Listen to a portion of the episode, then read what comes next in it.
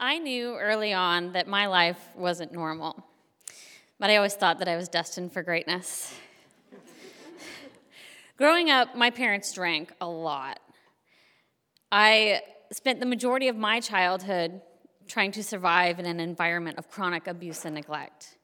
By the time I was 16, I had been on the run multiple times, dropped out of high school, dropped out of high school, and had pretty much given up all hope for anything involved in my future. I had started my own journey with the justice system at that point. I quickly landed in foster care. I didn't realize at the time how lucky I was. A lot of young people in the system have to endure switching foster care homes multiple times, changing schools. I was so fortunate to have one foster family who loved me unconditionally and went out of their way more times than one to make sure that I was safe and had opportunities to succeed as an adult. No matter how much I pushed, they came back and gave me opportunities to be successful. At one point, I stole their minivan. they called a family meeting and said, We love you. What do you need? I couldn't figure out why they wouldn't get rid of me. After a few years in the foster care system, I got a call from my caseworker. She said the state was working to develop a youth advisory board. They were calling on a team of experts, youth like me, who had spent time in the system, lived and breathed it every day. They wanted our feedback on how to improve it. I was not interested in this at all. I didn't consider myself a foster child. I had a lot of shame and guilt associated with that. And I wasn't about to go out and hang out with a bunch of foster kids either and have a group therapy session.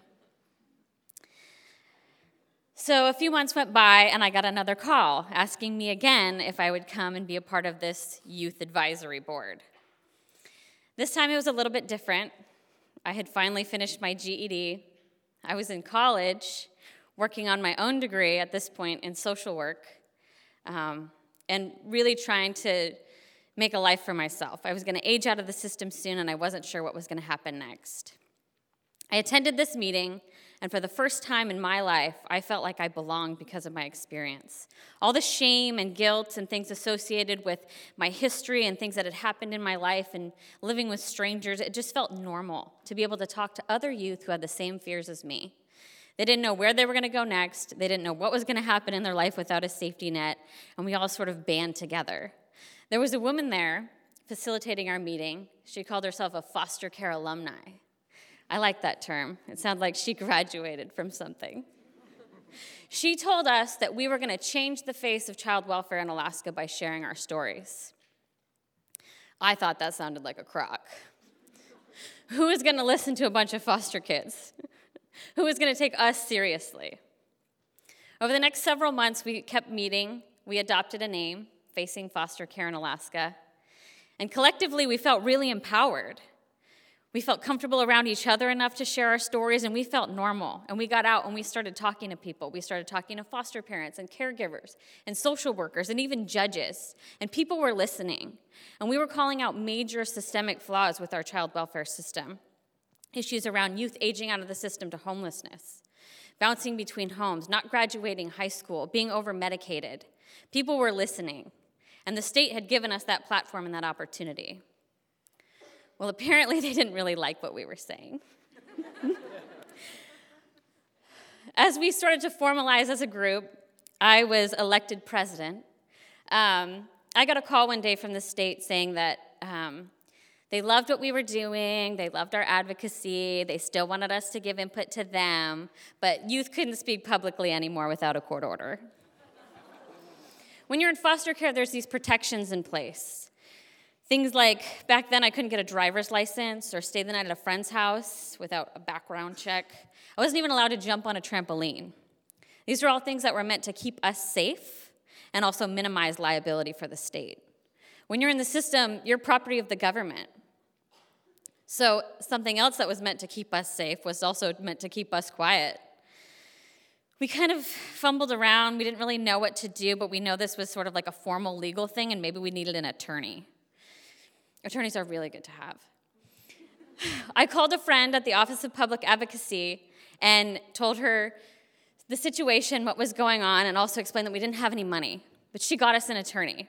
So we felt really empowered. We had this meeting with this attorney who explained to us that there's a statute, Alaska statute, AS 47 1090D, that says the name or picture of a child in foster care cannot be released publicly without a court order. So she got us court orders. So we kept showing up to these events and speaking, and I had my little packet of court orders, and we felt really good and formal and um, like we had it together. I got called into the office of a state lawmaker one day. He was going on about how he wanted to do some advocacy in foster care. He wanted to help increase the foster care rate. So I show up to a meeting at his office and I bring a group of other foster youth. My friend Becca, who had been in foster care at that point for over a decade and had more than 20 placements, and another young woman named Farron, who was in a similar situation. We had never met with anyone this important before. We were super nervous. We sat in my car in the parking lot for an hour. I rambled on about how we needed to be professional and watch our language. This guy was a policymaker. Um,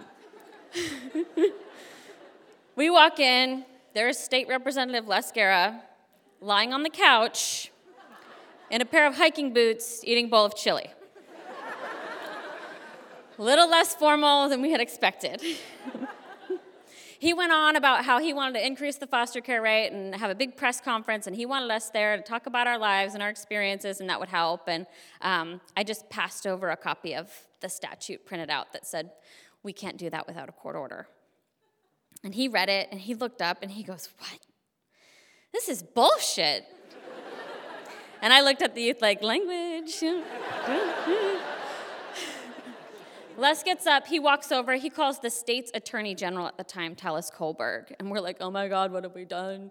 Um, he tells him it's unconstitutional, it's against our First Amendment right, and demanded a letter overturning the statute or reinterpreting it, telling us that yes, we could speak publicly without a court order.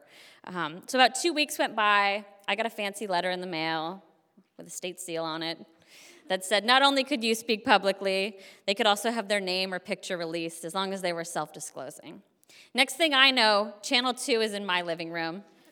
Me, Becca, and Farron are there on the six o'clock news. Maria Downey comes on and talks about how the state tried to put a gag order on foster children to shut us up.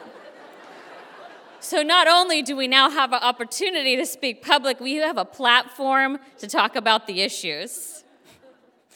So, we went on about, yeah, the state tried to shut us up, but here's what's really going on. Um, and it was our first big opportunity to you know, fight for something that was important to us. Not only freedom of speech for us, but for foster youth throughout the state. Um, it's been 10 years now since the gag order was lifted. Um, Facing Foster Care in Alaska has grown into a thriving, sustainable nonprofit. We've served hundreds of youth throughout the state, teaching them how to share their stories, how to impact change.